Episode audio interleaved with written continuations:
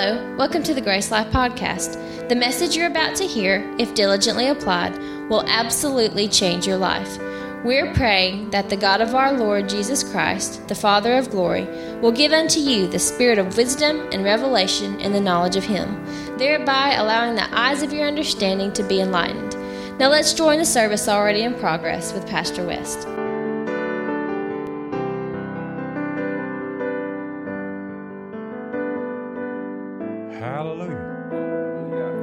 You be seated. Praise God.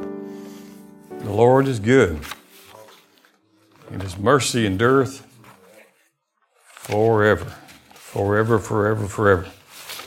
I was thinking about this verse when we were had our five Monday nights of prayer. Um, we were using a verse out of Galatians 5, where it says, Those who belong to Christ Jesus have crucified the flesh with its passions. And uh, verse 25, this is that was the ESV translation of Galatians 5, 24 and 25. 25 says, Since we live by the Spirit, let us keep in step with the Spirit. Well, we want to keep, we don't want to be a half a step ahead or half a step behind. We want to keep in step with Him. How about that? Amen. Well, good morning. Hope you had a great week this week. Glad that you're here this morning. Uh, for those of you joining by Facebook Live, we're glad to have you here this morning, joining us. I believe God will speak to your heart today as well. And if you can, come be with us. Um, well, I want to go back and uh, just got a check to do something. I wasn't planning on doing Let's Go, uh, go to Malachi chapter three. I'm not uh, fixing anything that was just said. I just had a a check a while ago about something and I want to make a point to it.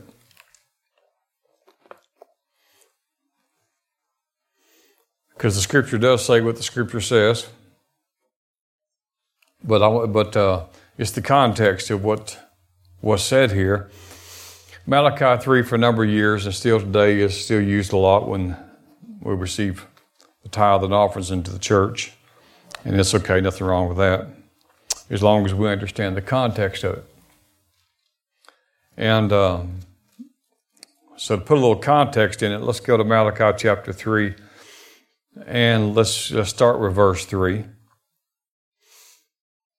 And he says, And I shall sit as a refiner and a purifier of silver, and he shall purify the sons of Levi and purge them as gold and silver, that they may offer unto the Lord an offering in righteousness. Then shall the offering of Judah Jerusalem be pleasant unto the Lord, as in the days of the of old, as in the former days. So we see that there was an offering that was made, but it was an offering that was given in righteousness.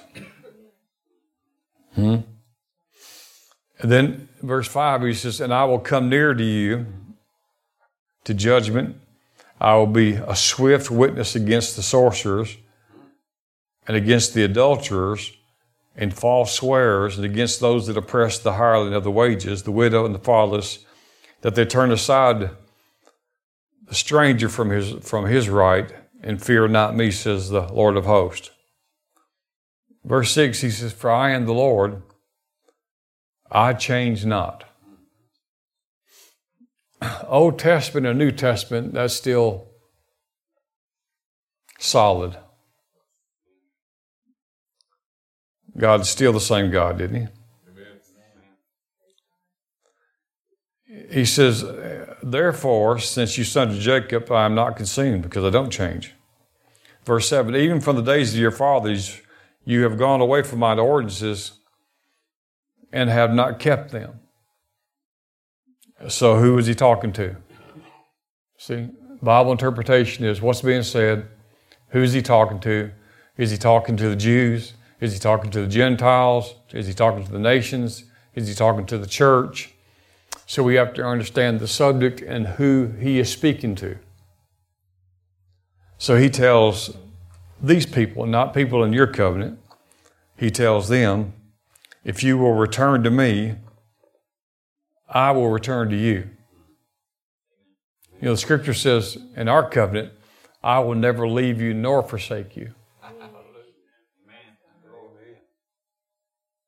Mm.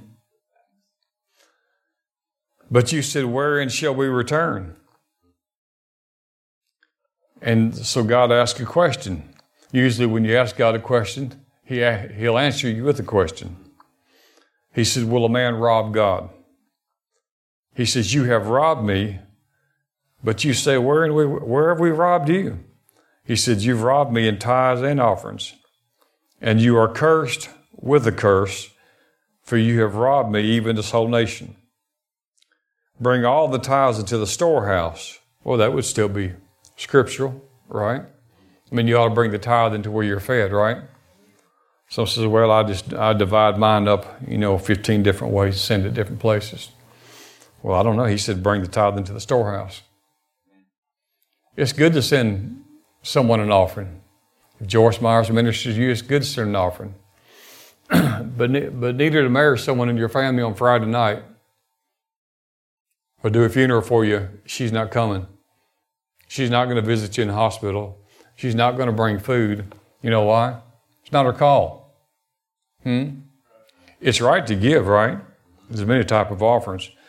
So bring the tithe into a storehouse represents a place that I go that I am fed, where I'm ministered to, right? So he said, bring the tithe to that place, and to the storehouse. For what reason? That there might be a meat or supply in my house. In other words, God wants the house or the church taken care of. And prove me, though the other word is prove me. Now, which says the Lord of hosts, if I'll not open the windows of heaven, and I will pour out a blessing that there may not be room enough to receive it.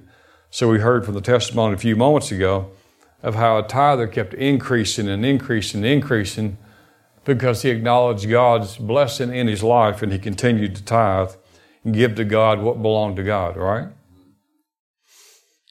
And he says, And I will rebuke the devourer for your sake. And you shall not destroy the fruits of your ground, and he shall not destroy the fruits of your ground, neither cast her fruit before the time of the field, says the Lord of hosts. And all nations shall call you blessed. Why? Because it's obviously something they can see. For you are a delightsome land, says the Lord of hosts.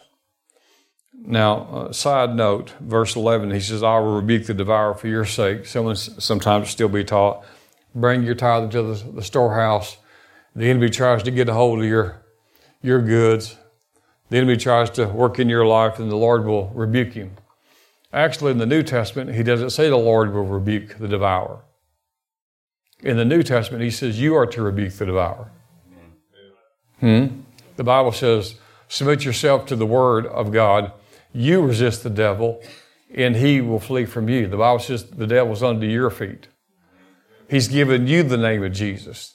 That the name of Jesus, everything shall bow, right? Well, people in this covenant didn't, didn't have that benefit. So he said, I, you, you tithe, you bring it to me in righteousness. And he says, and I'll open the windows of, of, of heaven and pour out a blessing. And if the enemy, the devourer, tries to devour your seed, I'll rebuke you myself. Well, Jesus rebuked the disciples for not standing up in the boat and rebuking the storm when he taught them all day about the parable of the sower, how to do it. Can you see that? That was just a glimpse into the covenant that we're in. Hmm? So it's, it's, it's not for God to rebuke the devourer, it's for us to rebuke the devourer. Now, uh, uh, the, the only point, and what, what I got to check with a while ago, and, uh, and I've said this many times, a lot of people said, we say this is the only place that God says, prove me. Uh, that is a half truth. In other words, it does say that here. You may not find that statement written just that way anywhere else in the Bible where it says, bring the tithe into the storehouse that there might be meat in my house, improve me.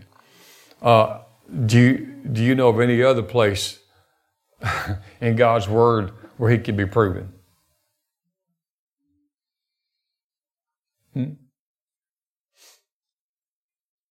Is, is God trustworthy anywhere else? Well, then you can prove him. The word prove means test.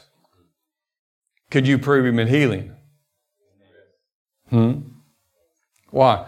Because God's not a man that he, sh- he should what? Not that he should lie. So if he can't lie, you can test him. And you can prove him. Hmm? Well, it said it's impossible for God to lie. Well, if it's impossible for God to lie about anything God said, then we can test Him and prove Him in any area. Hmm? Not just money. See, money is the lowest form of power on, on the planet. Now, it's all necessary, it's all needed, we all need it. It's not the most important thing on the earth, but it is up there with oxygen. Because mm-hmm. you have to have it to sustain life. But money is the, the lowest form of power. The highest form of power is the anointing. It's the anointing that removes the burden, destroys the yoke. It's the name of Jesus. It's the love of God. So these people had a heart issue, not just they weren't getting their tithe right. See, when the tithe disappears and the money goes away, now, I, you know, before I've been a minister 25 years, but before I was a ministry, I, I owned businesses and then I ran businesses. I, so I've been in retail business and management for many years, and then I own a business. So I understand from business standpoints that you can have better months, not so good months, better years, not so good years, and all such as that. But when you consistently are down, it's usually a heart issue. Hmm? Well, the, the Bible says where, where your heart is, that's where your treasure will show up. and when your treasure doesn't show up, it's usually reflecting something that's going on in the heart. Are you with me? Amen. So, you know, a, a person who's happy and a person who's thankful is a person who loves to give. Are y'all here? God loves a, a cheerful giver whose heart is in his giving, whose heart is in his giving. So it wasn't necessarily the amount that the Lord was looking at, but his heart. That's why the widow woman with the, with the mite, he says she gave more than all of them, but she probably gave the least of all of them. In a monetary sense. But out of what she had, she gave all of it. She threw all of herself, all of her money, all of her heart, all of her hope, all of her faith. She threw it in there violently just to get it out of her hand so she wouldn't have to think about it again. Because if she thought about it, she could think about the, the, the desperation that she was in and might rethink it. Hmm? So she put all of her in this. So these people have a heart issue. How do I know these people have a heart issue? Well, the Bible says, out of the abundance of the heart, the mouth does what? It speaks. Right? Death and life is in the power of the tongue. Now, watch here. Verse 13, how do we know this? He says, Your words have been stout against me. Your words have been stout against me, says the Lord. So re- words reveal the condition of the heart. So they have more than a money issue, they have a heart issue because the, the mouth is revealing the heart issue. And then he goes on to give us a little insight into what is stout. Yet you say, Well, what have we spoken against you? He said, You're saying it's vain to serve God. And what profit it has it done us to keep his ordinances, that we have walked mournfully before the Lord of hosts? And now we call the proud happy, yea, they that work wickedness are set up, yea, that they tempt God are even delivered. So uh, he said, Here, your words, that which you speak, he said, is revealing the condition of the heart. So if your words can be stout against God, your words can be stout for God. Are you, are you hearing me? If you can speak against God, you can speak for God. If you can go to court and speak against someone, you can go to court and speak on their behalf. So anywhere that you go to the to the the, the new covenant and find out what Jesus did for you, in a finished work, you can prove him there, says the Lord. Hmm? Not just in tithes and offerings. This, I, am not taking anything away from this because this, this is scripture, but you had to put it in context of why God even said it and to who you're saying it to. You, you can't say this is the only place that God says we can test Him in it. Well, You know, if, if the doctor tells you you got six months to live and you want to live longer, you're, you're hoping you can put something else to test and prove something else out, right? And why would you do that? You go back to the book. You go back to the Bible. You, you go back to find out what Jesus did for you uh, as, uh, as his, the sacrifice for your life. Amen. Now, um, amen. Let's go to the book of Psalms. Let's go to Psalms 100. You know this really well.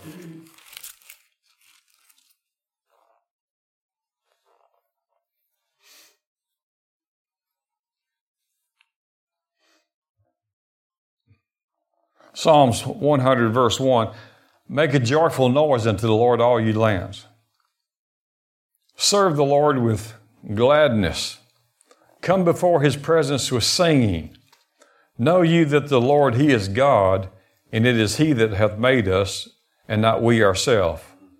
We are his people, and we are the sheep of his pasture. Amen. Enter into his gates with what? Thanksgiving and into his courts with stout words. Hmm. Do you see a whole, whole different attitude here from Malachi 3 to Psalms 100? Now, here's people who's making a joyful noise unto the Lord. They're serving the Lord with gladness. They're coming before His presence with singing. Then they receive an offering and say, Oh, no, I can't do that.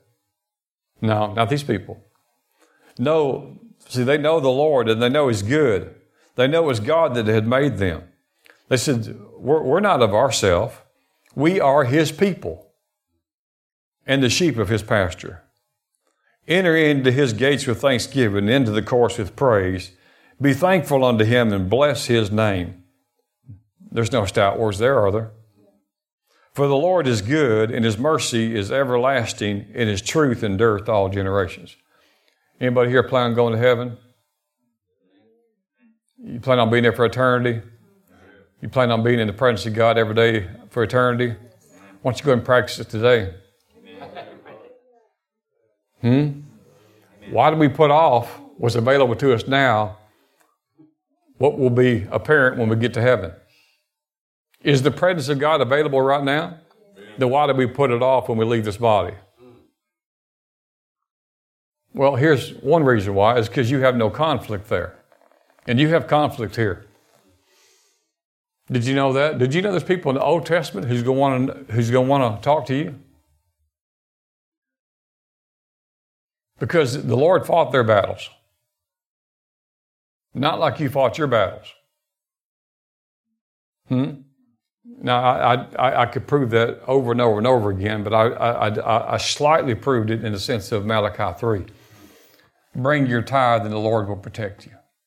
It's almost like play, pay your insurance, and if your house catches on fire, we'll, we'll, we'll fix it or pay it off.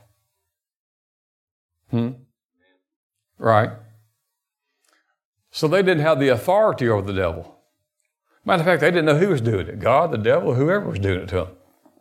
So they would just serve the Lord according to their, uh, uh of what they knew of Him. But G- Jesus said himself in John 17, he says, No one knows the Father except for me, and no one knows me except for the Father. But I came to reveal him and his character. Matter of fact, no one had ever, in the Old Covenant, ever called God Father. Jesus uh, brought out the fatherhood of God. Because no one knew. They knew him as Elohim. They knew he was mighty, he knew he was powerful. He, they thought he might even take your head off if he's having a bad day. Well, they didn't know. Job didn't know. Job was sure that God was mad at him. Job was sure that it was God that was doing all these things to him. He said, even though he slayed me, I'm still going to follow him. Well, God wasn't slaying him. But God said, even Job in all this era, he has not sinned. Why? Because he didn't know the truth. But Jesus said, but you're going to know the truth. And if you'll embrace the truth, that truth will set you free. So if you're, if you're going to live in, in, in heaven forever and in the presence of God, you know, well, what you're going to breathe in every day in heaven is glorified air. The, the, the oxygen that you'll breathe in, if it's called oxygen, is glory. It'll be the best inhale you've ever known. Hallelujah. So you can enjoy that now. At, at least to a, at least to a great degree. We can get on the first fruits of that right now. You know what keeps you out of it? Well, let me, let me finish this thought. So no one knew in the Old Testament what it was like to deal with the devil. But they're going to ask you, what was it like to live on earth all those years where the devil was loosed and demons were loosed? And, and you had to confront them and deal with them according to the authority that you had in the name of Jesus from a God that you couldn't see, from angels that you couldn't see. And God wasn't rebuking them for you like He was for us. They're going to say, How'd y'all do it? Huh? Have you ever thought 2 Corinthians 10 is not, not in the Old Testament? Where did God ever tell anyone in the Old Testament, you're not wrestling against flesh and blood, but against power, of the river of the darkness? He didn't tell nobody that because they weren't wrestling with him. You are. Huh? These folks back here had it easy. Except we have a better covenant established on better promises. Now, I don't mean there wasn't a devil, he wasn't doing things. But I mean, really, you know, if, if they would just walk in the statutes of God, God would take care of it. But now, it's, you know, I, I know the church don't like this because we want to go to a place where it's real popular. Where it's real popular is just preach the sovereignty of God. I, I'm in the Bible Belt. Do you know that you're in the Bible Belt? Every, every minister, especially every pastor in every city in every state, ought to know what controlling spirit controls that state. And I've known for years what spirit tries to control the state of Alabama. I've known that for many years. It's not true of every state, but the main spirit that tries to control the state of Alabama, and you can ask uh, many leading prophets who'll tell you the same thing. The, the number one demonic spirit, now there's, there's, there's rank and order to spirits, you understand that? Ephesians tells us there's principalities and powers. These principalities and powers, they're low class demons. They're aggravators. They're like the gnats that won't get out of your face. They just keep like, ah, ah, ah, or the mosquito, and you kind of go like that right there. This, the, the, they're the naggers. They just nag, nag, nag, yeah, yeah, yeah, yeah, yeah, yeah, yeah. But then there's higher, there's higher level devils. So when you go from principalities to powers to rulers now you're going to deal with a different class. See, Satan had a kingdom, and he was apparently over one third of the angels in heaven. I, don't know how I'm getting off on this, but I am.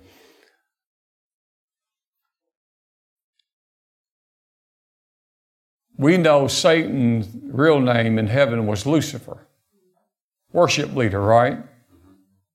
Apparently, he had, he had, he had a built in PA system. He had all the pipes and the organs in here, and what a glorious sound that he would make. He was God's worship leader. You could say that. Amen. Well, he apparently was given charge over one third of the angels. Cut the story way short because you know it. He rebelled against God and said, I'm going to be not just like him, but God, but I'm going to exalt my throne above his throne. Can you say stupid? Yeah, elevator didn't get to the top. So he and the third of the angels was invited out of heaven. Revelations tells us there was a war in heaven between Satan, Lucifer, and a third of these angels, and they were kicked out at a moment's time. Now, where are these demons? And where is Lucifer? People say, well, he's in hell. They are not in hell. Hell is a confining place, and once you're in hell, you don't get out of hell. So Satan is not in hell. And the demons are not in hell. They are roaming spirits. Can you say roaming spirits? So, so they're not in heaven, and they're not in hell. Now, I wish I'd known I was going to minister this because I probably would have had some scriptures to go with it. But we do know we do know Paul said, uh, I guess it was in the book of Corinthians, he said, I knew a man in the spirit. Whether in the spirit or not the spirit, couldn't tell. Whether in the body or not in the body, I don't really know. Most theologians believe that Paul was talking about himself. But don't know, does it really matter whether Paul was talking about himself or, or, or a fellow Christian?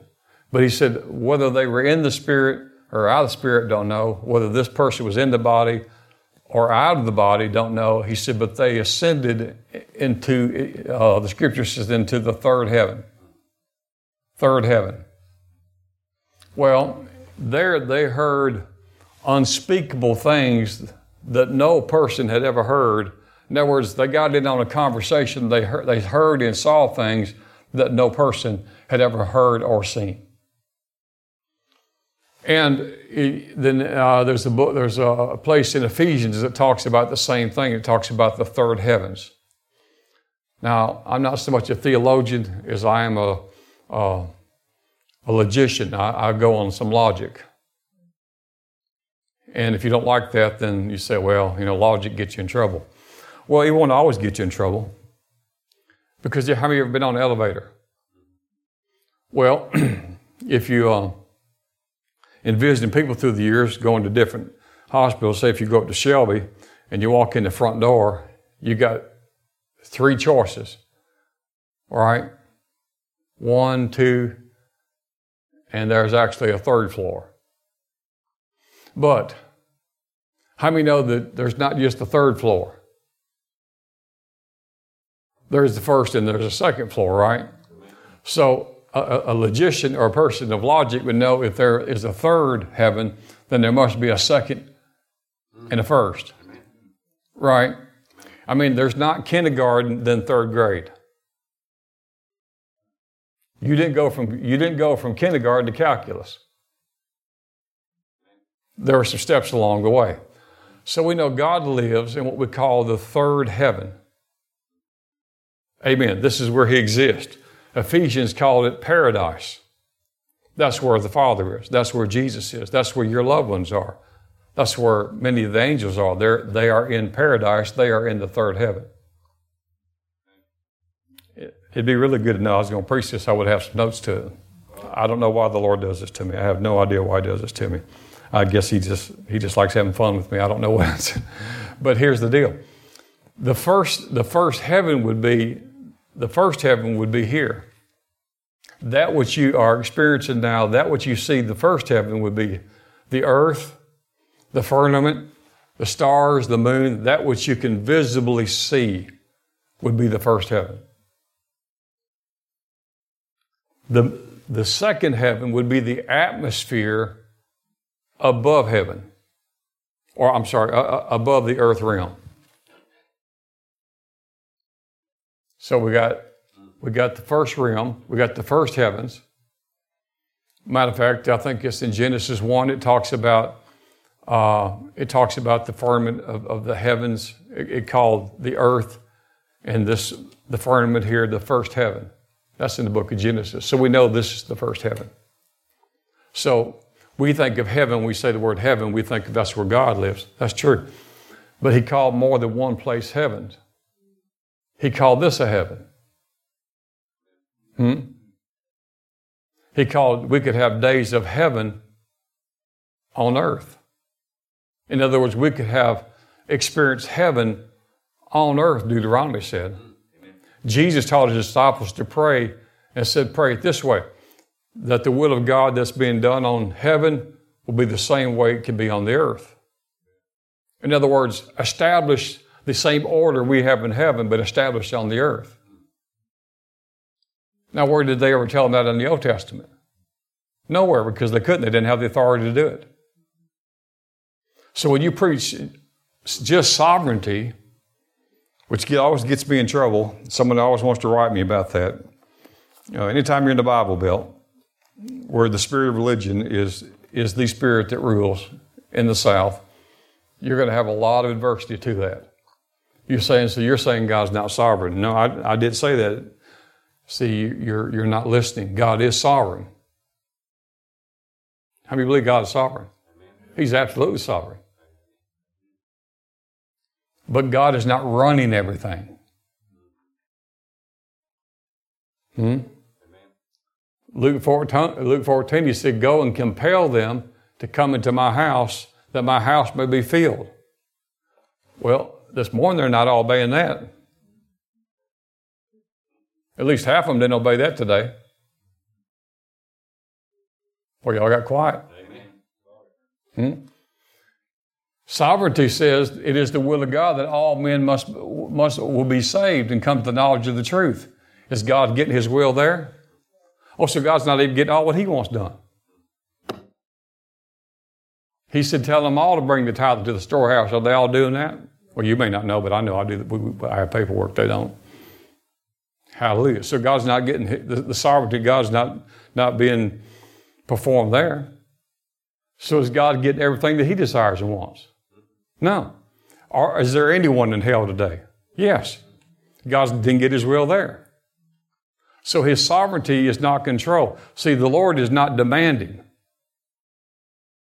So a demonic spirit drives. God doesn't drive. Hmm? Demons are controlling spirits. The devil demands. the Lord will convict us, not condemn us. The Lord gives you a will to choose, not the enemy. Are you with me? So we have the first heaven here on earth. We have the third heaven where God is. And then we have the second heaven. And that is where demons and Satan rule and reign. Whereas over in First Peter it says the enemy roams about throughout the what? Oh, the earth. Oh, well, how can he be roaming in the earth if he's in hell? Seeking someone he may devour. So the enemies of God and your enemy is in the atmosphere in the second heaven above the earth that you can visibly see into the second heaven. Amen. So he says, We wrestle not against flesh and blood, but against principalities and powers. Now, some people don't want to, want to think, so well, because so much has been taught about spiritual warfare, no one, you know, people don't want to talk about it. But there is spiritual warfare. Hmm? Now, you may not be in a war today, but someone else in here might be. Everything might be going hunky dory for you. That's wonderful, but if, if you keep on living long enough, you'll, you'll run into one. You will. Just live on, brother. Just live on. Amen. Amen. You know, when I got in my 40s, my, my parents became brilliant. In my 20s, I questioned them a whole lot. I said, ah, well, they're just, you know, in my teens, I'm dumber than a tree root. Amen.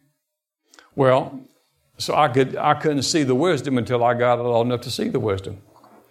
You know, uh, so here we are in this in this place on, on the earth, in the earth, where we've been given the authority and dominion and the power in the name of Jesus to rule and reign in this life. To rule and reign in this life. Jesus said, Whatever you bind on earth shall be bound in heaven, whatever you loose on earth shall be loosed in heaven. In my name you shall do this. Now, who, who are we who are we using this name against? Well, the different classification of demons. We talked about there's different classifications. Just like the military, there's rank and there's order. You know, from the buck private all the way up to the general. So there's rank and order. Now, Satan's kingdom is well organized. You may think it's not, but it is. But I don't think he gets any credit for it. I think it was well organized in heaven because God had already given a third of the angels, and anything God does, He does in order. So He just took the same order that He got kicked out with and continued to do it. Uh, I really wished I'd known I was going this way, but if, if you go study about the evil king of Persia, you'll find out that there was a demon spirit over Persia. And he would operate through an evil king. So whatever Lucifer or Satan wanted done in Persia, he would operate through a man. See, we wrestle not against flesh and blood. We're not wrestling against people, but against principalities and powers. Your fight's not with people. Your fight's with evil spirits. So it wasn't the king of Persia. He was evil, but really Satan was, was enforcing, dominating his will because he had a willing partner to do it with. But it wasn't Satan himself doing it. He had a ruler, a ruler, spiritual wickedness in the heavenly, see, in the what? Heavenly places. Do you know the Bible? That's what it says. Spiritual wickedness where? In the heavenly places, not in hell. So this spiritual ruler, powers, rulers, would, would dominate through the king of Persia to enforce uh, a satanic rule against the people in that nation and cause wars. So when we pray, sometimes you wonder why, why, uh, I mean, I don't know if you ever have. Sometimes when I pray, I wonder why, why I prayed and it happened just like this. Then there's other times you prayed and you're still waiting. You ever, you ever wondered that? People say, well, if I just had more faith. No, not really. Jesus said, if you had, if you had faith as a mustard seed, you would say, Amen. Amen. Well, it's the, the answers really aren't that complicated. But you got to go back to the Word. Jesus said, if you ask anything in my will, anything according to my will, my word, anything that you ask in my name, according to my will, he said, it shall be done for you where what happens to us is we, we, we, get, we get looking at our, our watch and our time and thinking nothing's happened. And because we don't feel like nothing's happened, then we feel either like it wasn't God's will, if we've been taught that way, or that they didn't hear us, or that we don't qualify because we haven't been a good enough person, that we've made too many mistakes, and God's mad, and He's all this kind of stuff, and you don't qualify. On and on and on and on and on. Religion. Religion is what it is. but we know from we know from the book of Daniel that Daniel prayed for 21 days because he knew from the word of God that his people was being held captive and God had already told them they was going to be held captive for a certain number of years by the Gentiles.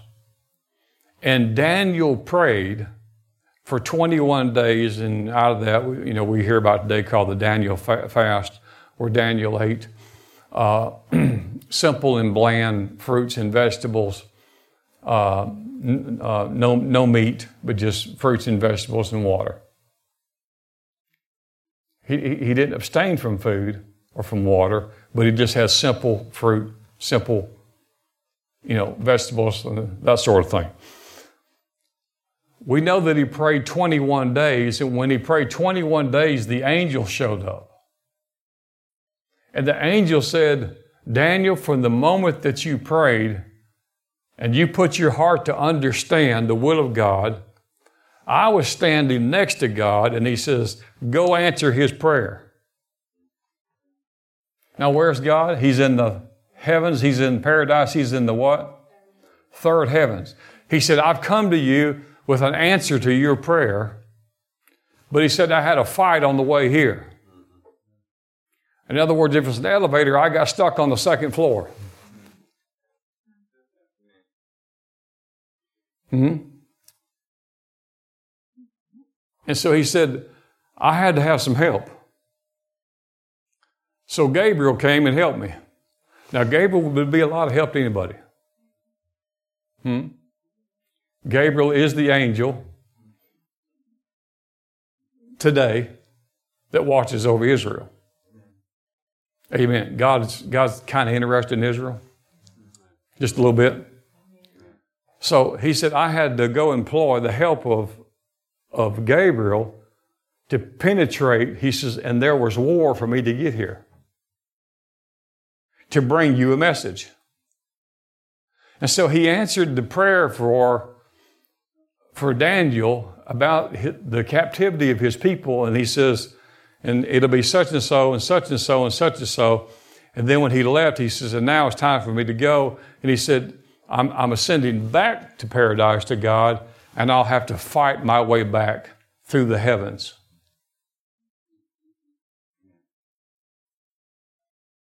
What is he saying? You're in the first heaven. God's in the third heaven. But roaming between the first and the second is all the demons, is all the rulers, is all the spiritual wickedness in heavenly places. They're in the second heaven.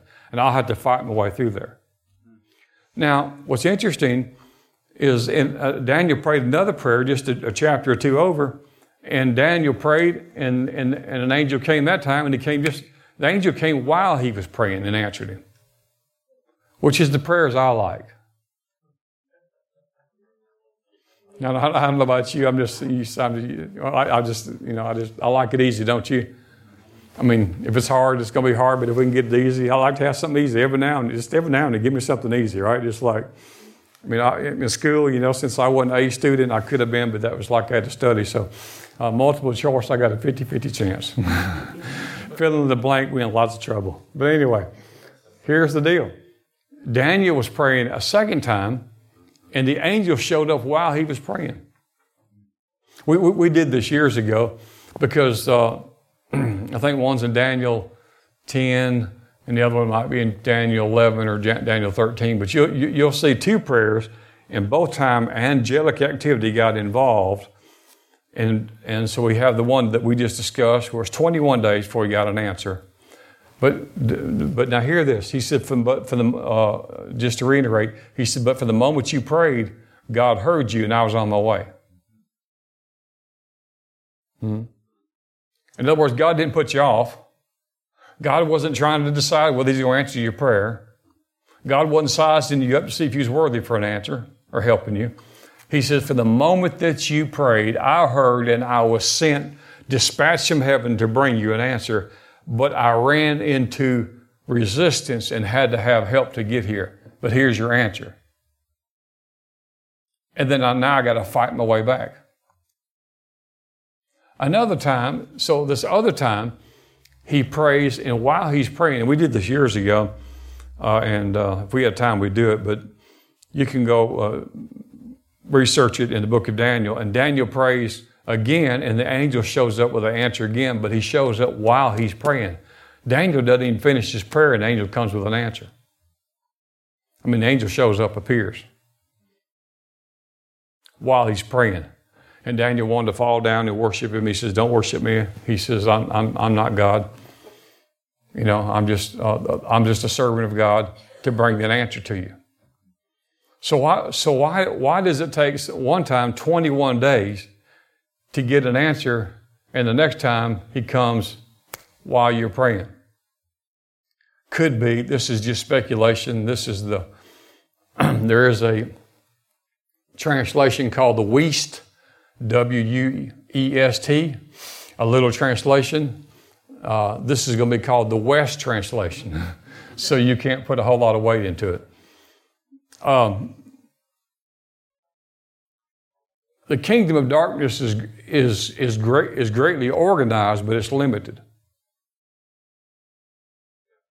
God's angels far outweighs, just in numbers, Satan's. Satan is not omnipresent. The Holy Spirit is. If Satan is in Russia, believe me, he's not in Jemison. Now, that doesn't mean he doesn't have help here or reinforcements here. It just means he's not here. So don't, don't, don't overbill yourself and say, well, the, the devil's just telling me all the time. I, mean, I, I wouldn't give him that kind of glory. Smith Wigglesworth always said it this way. He said, he don't come within 100 miles of me. He said, because it's just been too dangerous for him. Hmm? See, that's why, that, that's where the spirit of that, the, you know, there's one thing. Well, I'm getting into all kind of things. That's one reason why uh, I believe Satan hates the the uh, ministry of deliverance, because Satan would like you to think you don't exist. He really would like to think that you do, that he does not exist. He would like to hide in the shadows, and you're just in his, you're you're in his kingdom. And see, people who is in his kingdom, they don't even know they're in his kingdom. They're just in darkness. He said, he, uh, remember saying Corinthians chapter 4 said he has blinded the what? The minds, not the heart, the minds. So they can't believe. So all, all he's after is your mind. Because if he has your mind, he has all of you. If he has your mind, he's got you, he's got you locked down 100% sure he is. So, but he does not want you to think he exists. So when you when you go out into the world of deliverance and you start delivering people of, of demons, it forces the kingdom of darkness out into the open. And he doesn't want to be forced into the open. He wants you to think I'm not even here. That's just an old fairy tale. That's just the old Underwood ham with the pitchfork and the red guy and the tail and, and all this kind of stuff. There, there's not really this. So when, when you go into the place of dealing with deliverance and delivering people of casting out demons and uh, spirits, then there's going to be confrontation of two kingdoms, light and darkness. Hmm? And if you know who you are and you know you have authority over him, you, are going to expel that demonic spirit and it's going to come out of the person and everybody's going to see it and everybody's going to know there is a kingdom of darkness and there's a kingdom of light and darkness has been overpowered by light. Amen. That's why the, the, the, the demons hide. They don't want to manifest themselves hardly ever in a church. Now, they, they do just by being through people, by, by doing things they're just aggravating. Amen. There's, there's lots of demons in every church. The devil goes to church every week. now, this is going to make me real popular here. I'm on Facebook Live. He operates in many deacon boards. Uh oh.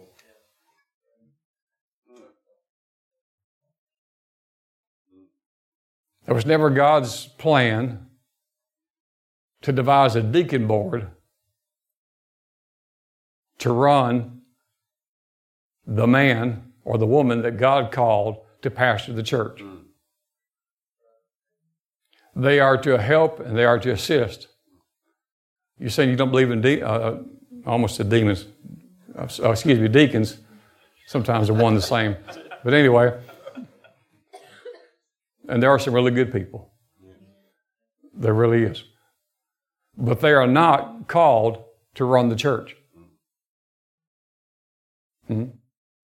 I have some friends, I, I, don't have many because I'm not in those circles, but I have some who tell me that they have to meet with their board once a quarter to go over their sermons to know if they're allowed to preach it. Wow.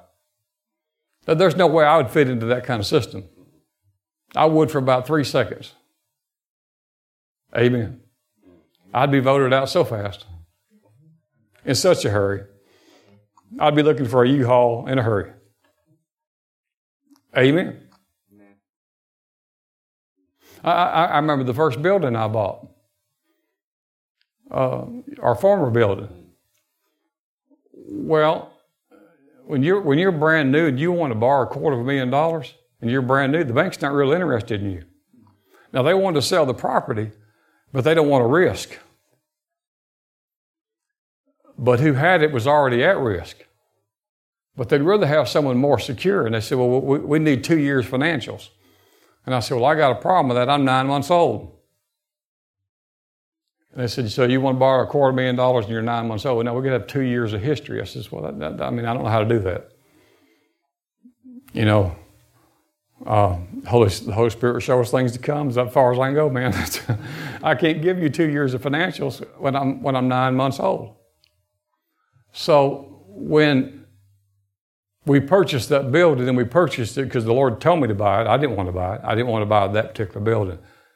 And uh, he said, This is where I want you to go. And I didn't want the building. And, and, and this is what he told me. He said, Well, then go do what you want to do. And I said, Boy, I'm fixed to buy me no funeral home, I guess. Hallelujah. When he told me that. Because I really didn't want that building because it had been a funeral home. And uh, so it was, you know, it was a, a quarter of a million dollars. And so when I went to go borrow the money, he says, Well, you know, if you don't have the two years history, we're going to need a uh, $100,000 down. I said, I don't have 100000 He says, How much do you have? I said, Nothing. He said, No, I mean, you got something. I said, No, I have nothing. I got whatever's le- left from last week's offering. Man, I'm brand new. I'm trying to buy the first everything first chair, first speaker, first microphone, podium, everything. Children's curriculum. I, I don't have anything. And he says, Well, we, we can't do that. He says, Well, then, the only way that we would even, entertain this idea is if you would get about 20 couples in your church to sign a $10,000 promissory note. If something goes wrong, they'll stand for 10,000 of the, of the bad debt in case we can't sell the property. And then we have to come to them to get, you know, to get our money. I said, I can't do that. I said, why? They said, every, every church operates that way. I said, I don't. God didn't tell me to do that. He said He told me to go build a church on His name. He told me to teach people, uh, His people, faith and who, who we are in Him and to flow with the Holy Ghost, and never told me to go get 20 people and sign a $10,000 promissory note. He said, Well, that's the way it works. I said, Don't work that way with me. I said, Now I'll sign it. I'll sign the whole quarter of a million dollars that if you don't get paid, then you, he says, well, your assets aren't worth that much. I said, but, but I'll make over a quarter of a million dollars in my lifetime so you can garnish my wages the rest of, the rest of your life. He said, "You'd be willing to do that? I said, yeah, because I'm not scared, man. I said, the Lord told me to buy a building I don't even want to buy. I mean, I don't even want to be here. But I'm going to buy this building because he told me to. Amen. You know, when the Lord says we're coming out of Egypt, guess what? They were coming out of Egypt. Right? Yeah. So, uh, so eventually, uh, we did that, and I, I signed a, a quarter of a million dollar note that I had to stand good against in case something happened. So now, do you think I'm going to put an advisory board over me and a, and a deacon board who's going to decide whether or not what's going to happen every month and every week? Would you? Scott, would you? You're a businessman. If you signed up for a quarter million dollars debt and, and, and, and you owed it, something goes wrong, are you going to put a board over you? It's going to make all the decisions for your life. And if, if they're bad decisions, you owe a quarter million dollars? Well, I, I'm, I'm not as smart as you, but I'm almost that smart. Amen. Amen. So, de- the, the demonic realm, see, Satan's number one thing is to rule the earth. He doesn't want all of it, he wants a part of it. Or he doesn't want a part of it, he wants, he, he wants the whole thing. God never drives, God guides. The devil drives, but God guides. God says, Come this way. And the devil lures you this way. But he does not want you to know that he exists. So he deals with you in the realm, in his realm, which is the, the carnal realm. How many ever went to a Mexican restaurant and had chili con carne? Hmm? What you know what chili con carne is? It's, it's just simply what? Meat. So the carnal mind means meat or meathead. we're, we're, we're, sometimes, you know, we're acting in the, real carnal, we're, acting like a meathead. Right? So the Bible says, walk in the Spirit, and you'll not fulfill the lust of the flesh. The Bible didn't say don't walk in the flesh and you'll have the Spirit. It's the opposite way. Walk in the Spirit, and you'll, and you'll never have to fulfill the lust of the flesh. The devil wants you to think you'll never be able to walk in the Spirit because you're, you're addicted to this and you got this problem, you got that problem, you got this problem, you got that problem. Therefore, God's never going to give, give you His Spirit. You're never going to have freedom in the Spirit because you are not willing, you do not walk in the Spirit, you walk in the flesh. But God says, no, you just walk in the freedom of the Spirit. You're, you're, you're not, Romans said, you're not a, uh, you're not a bond or a slave to fear anymore, but now you're a son and you're an heir through Christ Jesus. Now walk in the empowering of the Spirit, and when you do, you'll find yourself free from the flesh. In other words, what pulled on you will lose its pull. What dominated you will no longer dominate you. What once had you will no longer have you. What once was uh, made you afraid, you'll no longer be afraid of. Amen. Because there is no fear in love. Why would you fear a God who perfectly loves you? Praise God. You know, I was going through uh, one of these medical tests last year. They, the doctor said, Well, if it was this, you know, you could die from that. And I said, Well, praise God. He says, I didn't even mean to say it. He said, Well, you know, if this is this, then, then that could be deadly and you could die from it. And I said, Well, praise the Lord. He says, No, you, no this is serious. I says, Well, praise the Lord. I mean, you, man, you, you, you're not really threatening me with paradise. Amen. Paradise? Jemison? Really? I mean, I don't care. Oh, you say, well, I live in Mountain Brook. Oh, well, you, that didn't really get me over either. Hallelujah.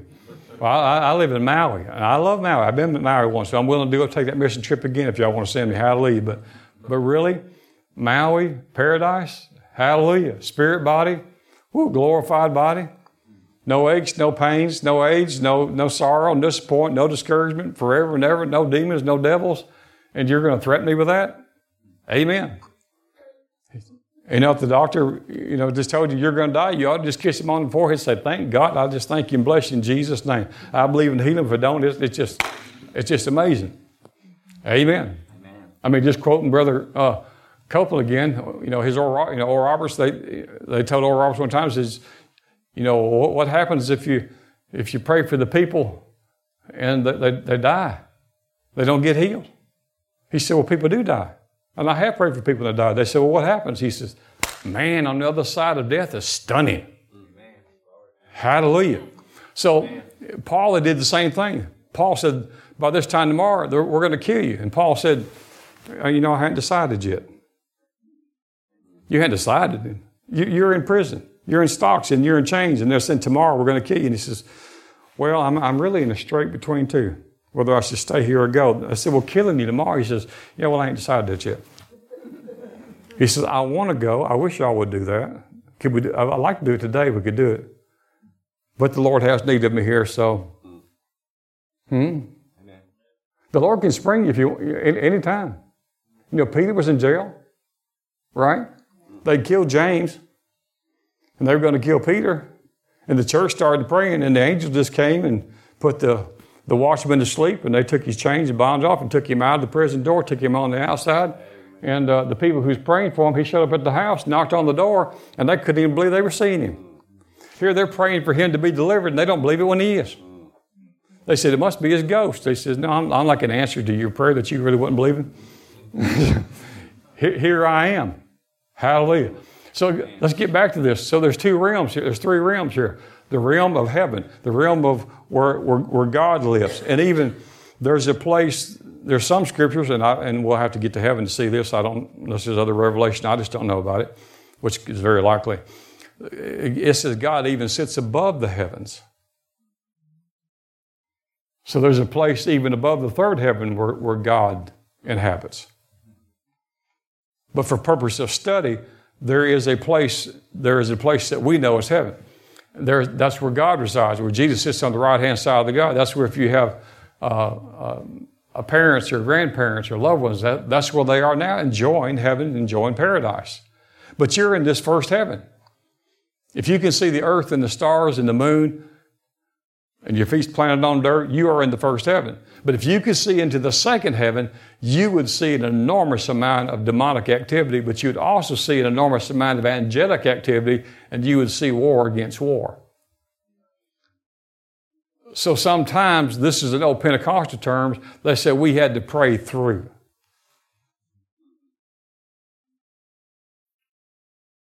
Well, pray through what? To the second heaven. Get through the second heaven.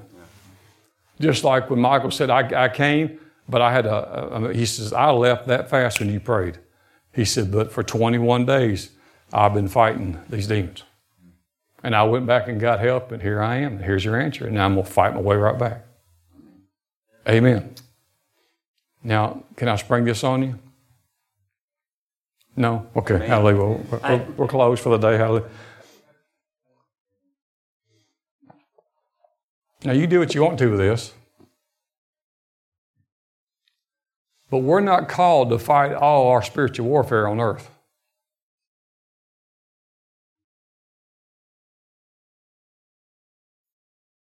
Ephesians 2 said that we are seated where? In heavenly places in Christ.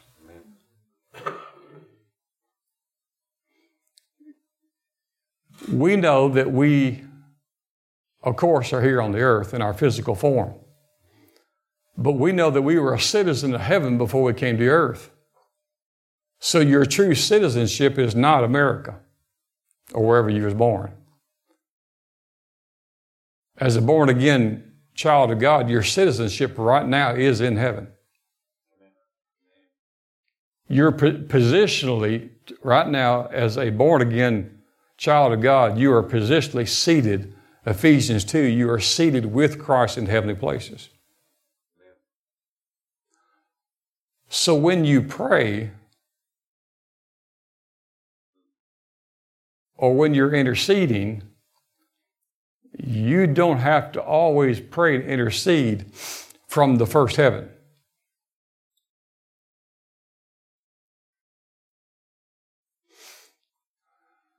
I, I, opened up a can here. I don't have time to finish it.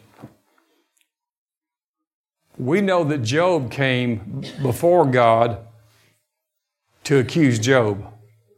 And God said to uh, Satan, He said, What are you doing here? And Job was the subject matter. And Job said, He said, If you would drop this hedge around him and let me get to him, he's the guy that you think he is. You got him so blessed and so well protected. That's why he loves you. That's why he. That's why he's serving you. But if I can touch him, if I have access to him, you'll find out this Job ain't that big. He ain't that big a deal. But Job did open a door for Satan to come in.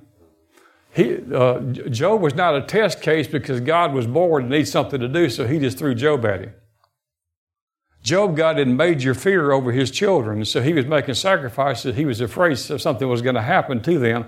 So he opened up all these doors for Satan to come in because we know that when things begin to happen, Job said, The thing that I have feared the most, what opens the door of the enemy? Fear. The thing that I have feared the most has now come upon me.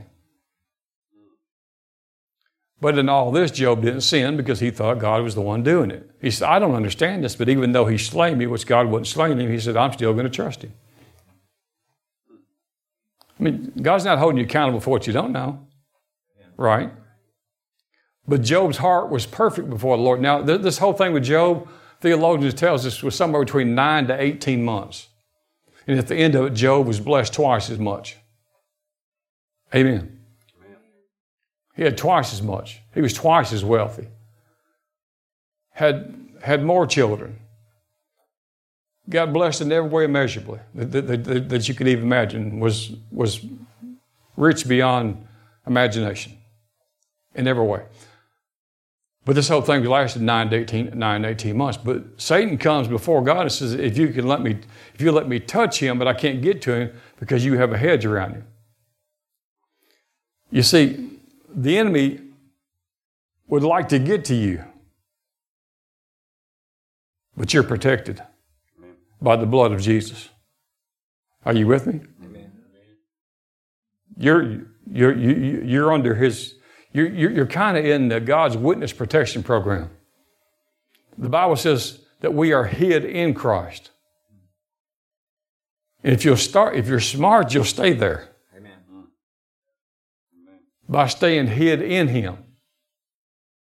To get to you, and if you're in Him, He has to go through Him to get to you. He doesn't want to go through Him. He, he tangled Jesus already. Jesus made a triumph over Him, prayed paraded Him through three worlds. Amen. So, so stay in Christ, stay hid in Christ. Now, here, here's the deal. So he came at Job. He couldn't get to Job. He tried Job. And so he's always going to try. He's going to try you. When we're praying, and I feel like I'm almost going to do an injustice because I'm about out of time. Pray from your heavenly position where you're seated in heavenly places. Well, you, you have to see this part of it because I don't want you to think I'm making up. Go, go to Ephesians 1 real, real quickly. Ephesians chapter 1. Are y'all okay? Is, is this all right?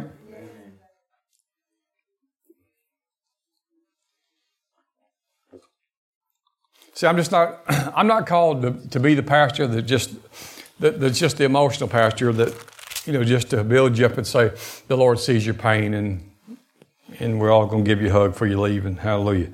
Well, God does know about that and we do want to give you a hug and we do care.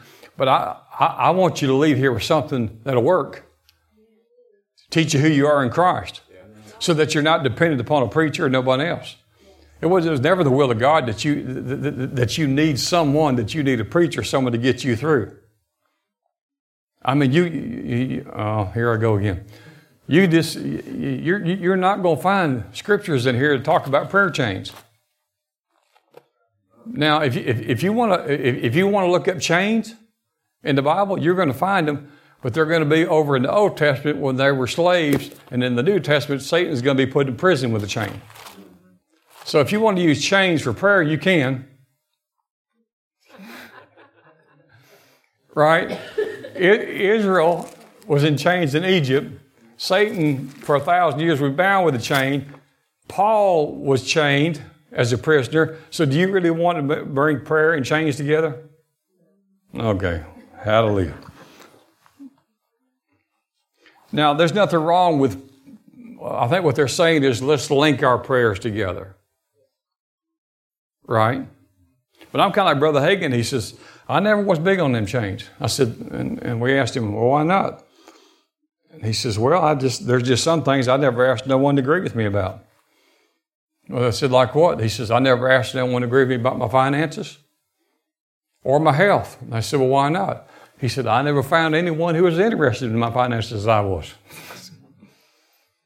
and then he asked this question. He said, now there was hundreds of students in the room. He says, uh, did anyone call you last month to make sure your light bill was paid? There was three, four hundred people in the room. No one raised their hands. He says, "Make my point. They wouldn't think about your light bill. They was thinking about theirs. Huh? Well, Jesus said, let your, let your, let your request be made known unto him. Amen. And besides, the, the more people that I have praying, that doesn't mean I have more power. One of 80% of them is praying in unbelief.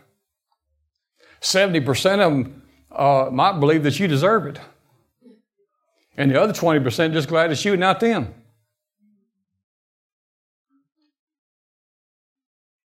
Ephesians chapter 1. All right, so Paul prayed in verse uh, 17, uh, Ephesians 1 17. He, this is Paul praised uh, a prayer to the church at Ephesus. It's a Holy Spirit inspired prayer. It belongs to the church today, just as it's just as up to date for us as it was to him. Verse 17.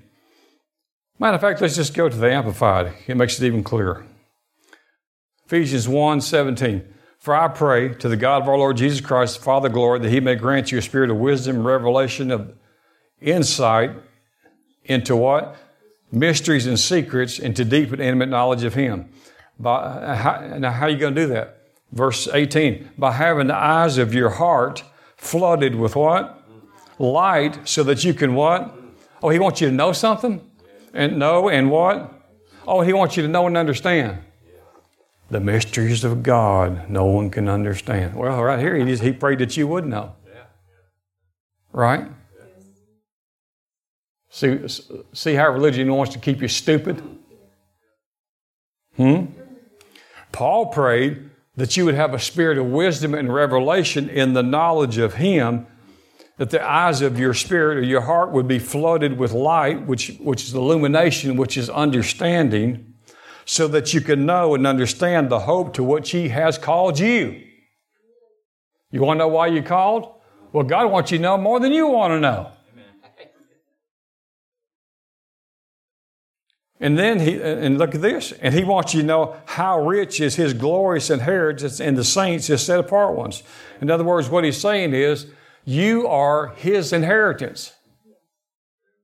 He wants you to know who you are. He wants you to know that you are the called. He wants you to know what the call is. And He wants you to know that you, His child of God, that He received back through Jesus Christ, made Him rich. You are His glorious inheritance. Can you see your value to Him? I don't think y'all got that yet. How rich is the glorious inheritance in the saints, which is his set apart ones. Man, that makes me excited. I, I, I, I'm going to find somebody one day who just loves the Bible and just, just, just, just, just oh, I'm just glory to God. God said that we are his inheritance. He says, man, having y'all makes me feel rich. Hallelujah. Hallelujah. I could have a revival right now, all by myself. Hallelujah. I think I'll have one. Verse 19, so that you can know and understand. Oh, here, oh my gosh, can, can y'all even take this? If we keep this up, we're going to have to take a second offering. I just can tell it right now. Look at verse 19. So that you could know and understand what? The immeasurable and unlimited and surpassing greatness of his power in and for us who believe. So what, so what, what does he want us to know? What does he want you to know while you're on earth? While you're on earth.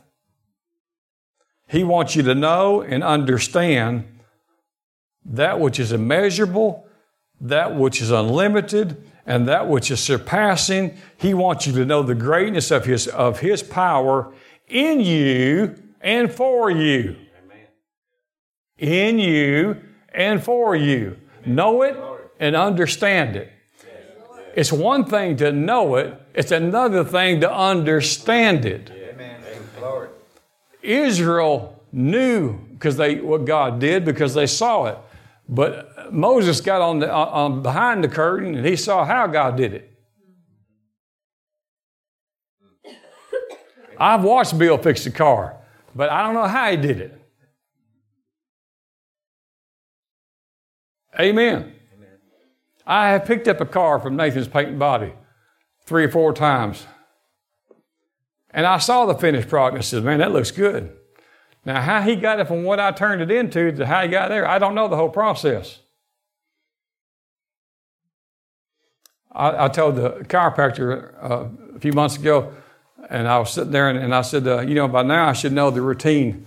And he says, It don't matter, buddy, as long as I don't know it, as long as I ain't forgot it. I said, I can't remember if I'm supposed to go like this and my arm goes this way. He says, It don't matter if you know, as long as I know. I said, Okay, well, just pull, snatch, do whatever you got to do. Hallelujah. Now, so know and understand what's the immeasurable and unlimited surpassing greatness of power in and for us who believe. Do we have any believers here? Amen. I said, do, you, uh, do we have any believers here? Amen. That He wants you, the believer, to know and to understand the unlimited, immeasurable, surpassing riches and greatness of the glory. Amen. As demonstrated in the working of His mighty strength, which He exerted in Christ when He raised Him from the dead and seated him at his own right hand. Where? Oh, in the heavenly places. There's the third heaven. God demonstrated his strength and power, raising Jesus not just from the grave, but raised him from hell, resurrected him, then ascended him into heaven in the heavenly places. So, where's Jesus? In heaven, at the right hand of God in the heavenly places, right? Amen. Verse 21. So, from where Jesus is seated, get a picture of this. From where Jesus is seated, he's far above all rule, all power, and authority, and dominion, and every name that's named. He's talking about classifications of demons.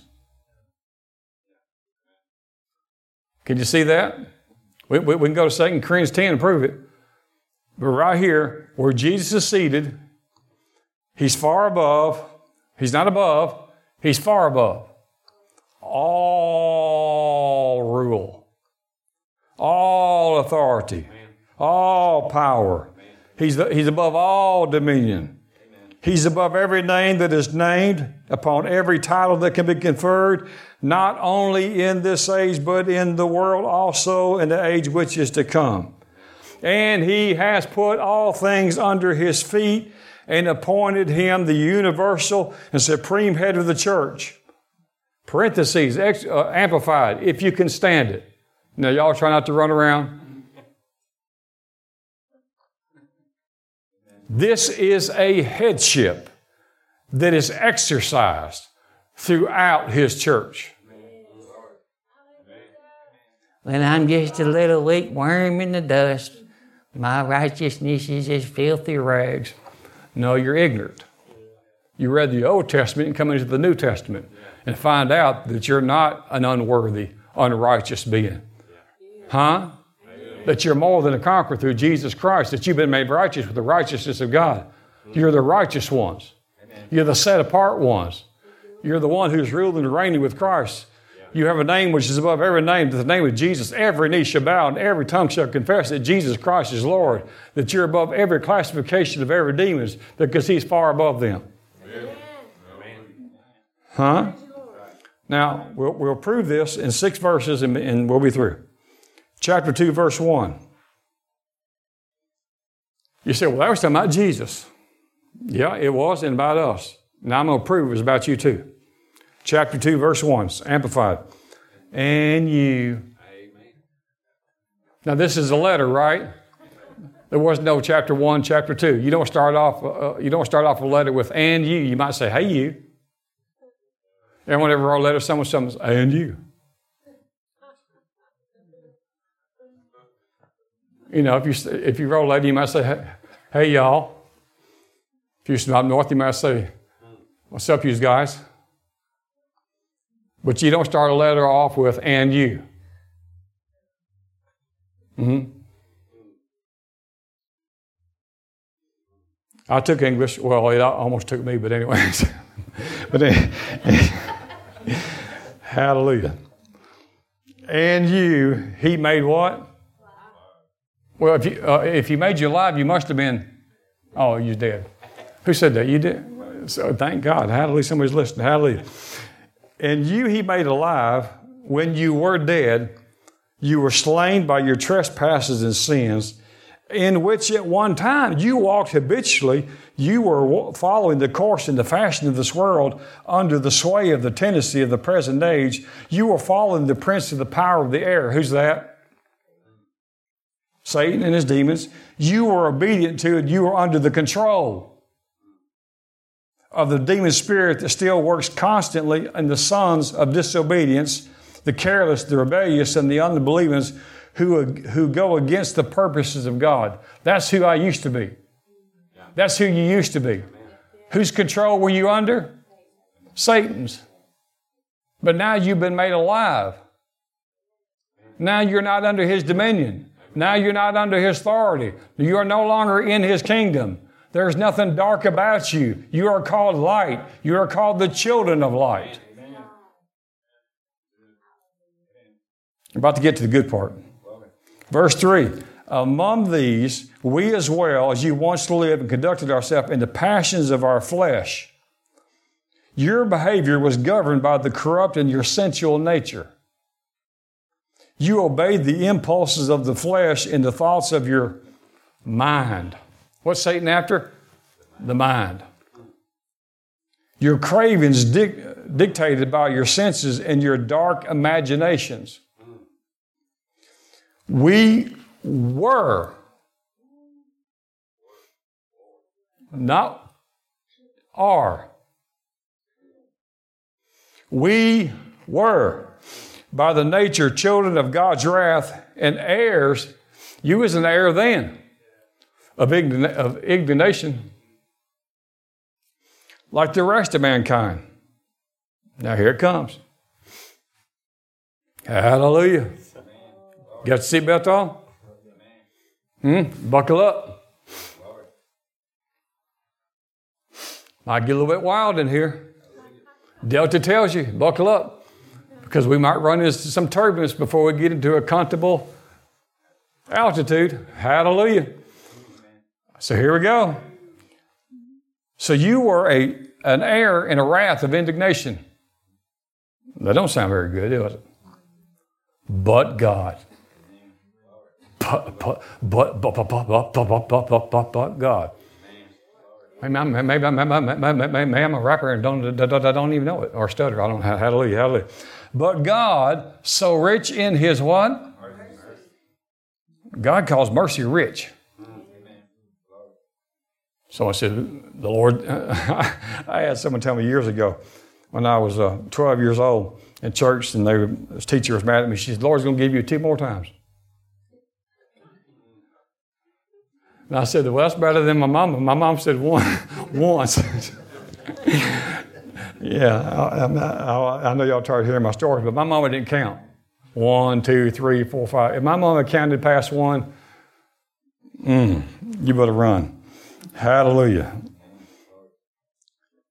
And he, oh, what, what, what verse three? Uh, which one? Because of, in order, uh, he was rich in mercy because of, in order to satisfy the great and wonderful and the intense love for which he loved us. Now, why was God so rich in mercy? It's right there. He, in order to what? Satisfy whose need? Whose need? What kind of need do he have? You mean God has a need? What's his need? He wanted to satisfy his great and wonderful and intense love with how much he loves you. Golly. That gives me the withers. Whew. Hallelujah.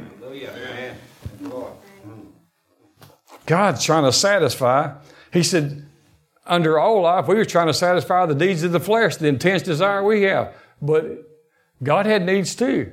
His was to satisfy the intense love with where He loved you, but we weren't to where we could in a position to receive it. So He was just got rich in mercy toward us. He said they don't deserve anything; they all deserve hell. But I'm he said, but I'm rich in mercy. Ooh, I'm rich in love. I'm rich in mercy and love. This is good preaching. Especially if I didn't know I was going to preach this today. Hallelujah. Verse 5 Even when you were dead, slain by your what? Shortcomings and trespasses, He made you alive together in fellowship. So, what did you do to be alive? Nothing. Nothing. Huh? He's telling us we were dead because we were we come way short. And we had trespassed against us, but he made us alive together, put us in fellowship. Put us in fellowship. Put us in union with Christ. Man, I've been unionized. People say, Y'all believe in unions? I'll do in that one. Hmm. I'm in union. Huh? I'm abiding. I'm in union with Christ. Hallelujah.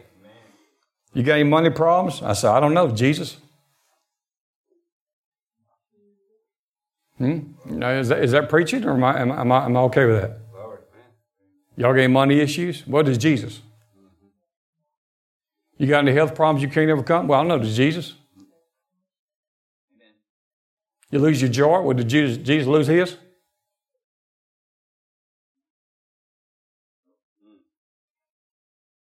Hmm. So I'm in union because I'm, well, I don't have a ring all day. I lost much weight. It won't stay on. Hallelujah. Hallelujah. I, I, almost lost it in the bathtub the other day. Get some soap, and like, whoa, I barely caught it for went down the thing. Hallelujah. Maybe I should just gain a bunch of weight. Hallelujah. Hallelujah. But here, here's the deal. He said, He has raised us up together. Verse 6 and made us sit down. Now, why is Jesus sitting down? He's sitting down because he's finished. It's the finished work.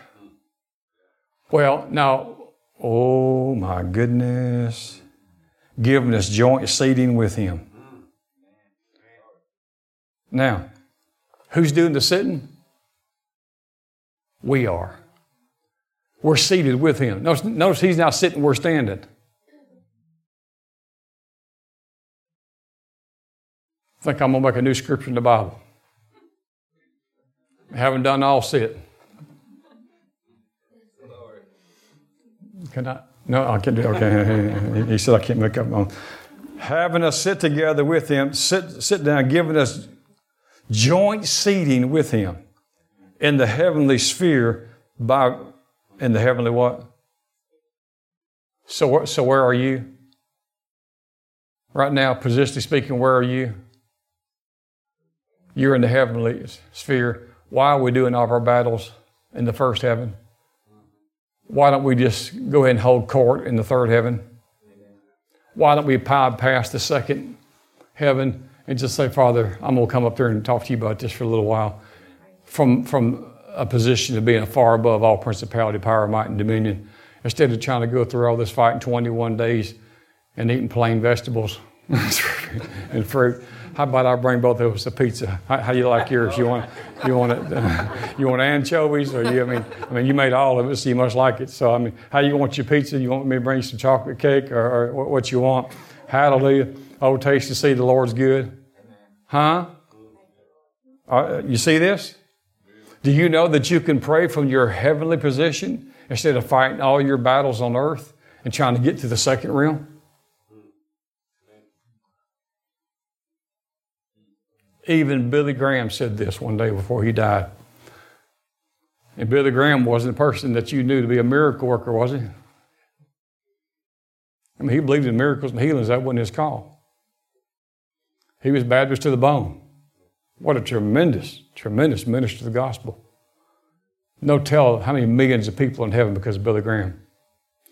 Billy Graham knew some things about this, but he said, what was his wife's name? Ruth, right? He says, I don't know much about this. I can't prove it. He said, but Ruth and I have been on planes more than probably anyone I know on planet Earth. He said, but I've noticed every time we get over 30,000 feet in, in the air, he says, we pray, it's like there's never any resistance. He said, why that is, I'm not sure. But I think we have bypassed the realm where demonic spirits rule and reign. He said there is an atmosphere so many thousands of feet above this realm, which he understood these three realms, where he said you find very little resistance.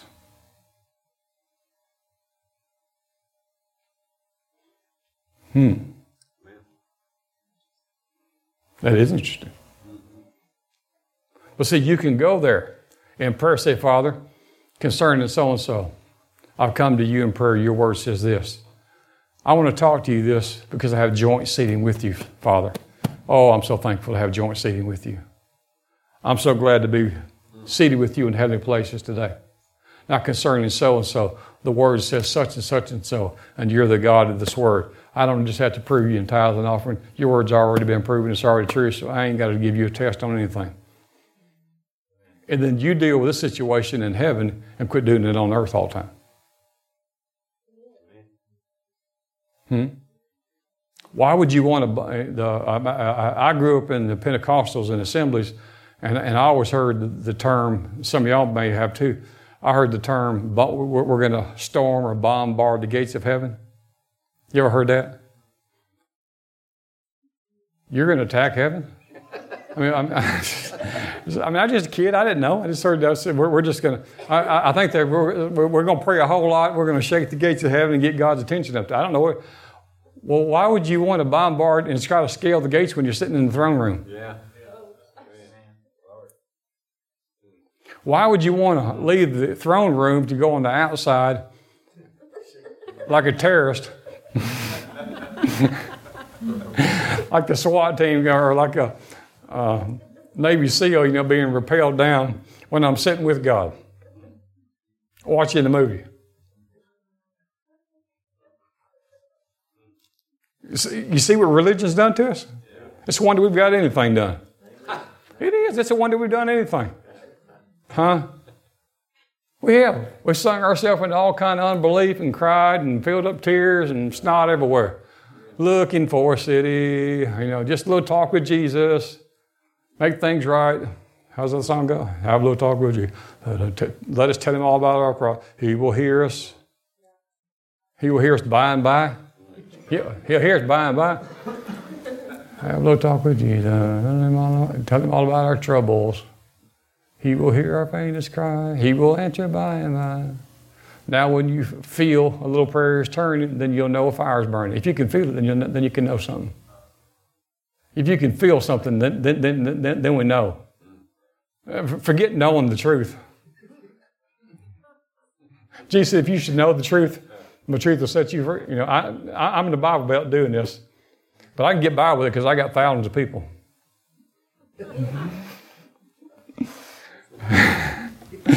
Hallelujah. Well, look around. You don't think I'm trusting the Lord? I mean, what do you think? Hallelujah. Do the math. Hallelujah raised us up.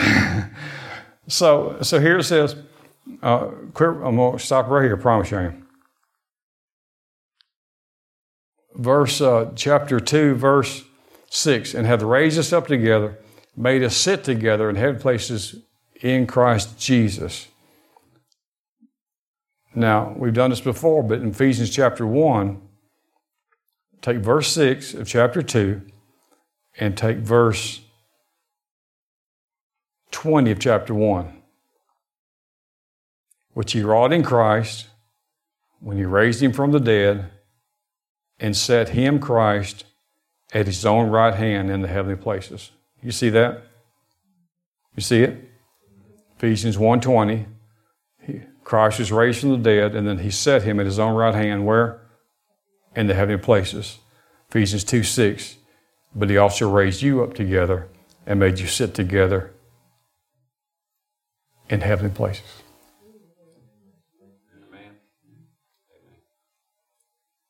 Looking for a city. Huh? We are seated with him in heavenly places. So you can fight all your prayer and intercession on earth if you want to.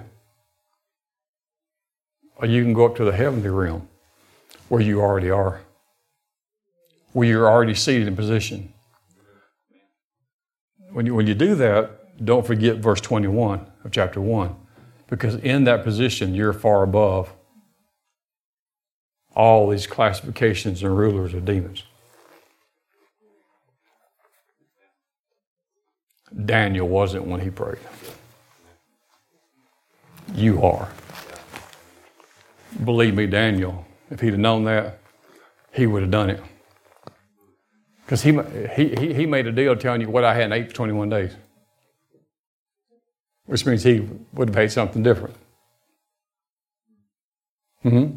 Nothing wrong with praying and fasting. It's still scriptural, but, I'm, but what I'm saying is, why don't we come up to our, why don't we come up to the higher place? When we come up to a higher realm, a higher position in Him. Glory to God. Hallelujah. Praise God. What's ours to have? It's ours to know, it's ours to experience. Hallelujah. I call you blessed in Jesus' mighty name. Amen. God bless you. Have a blessed day.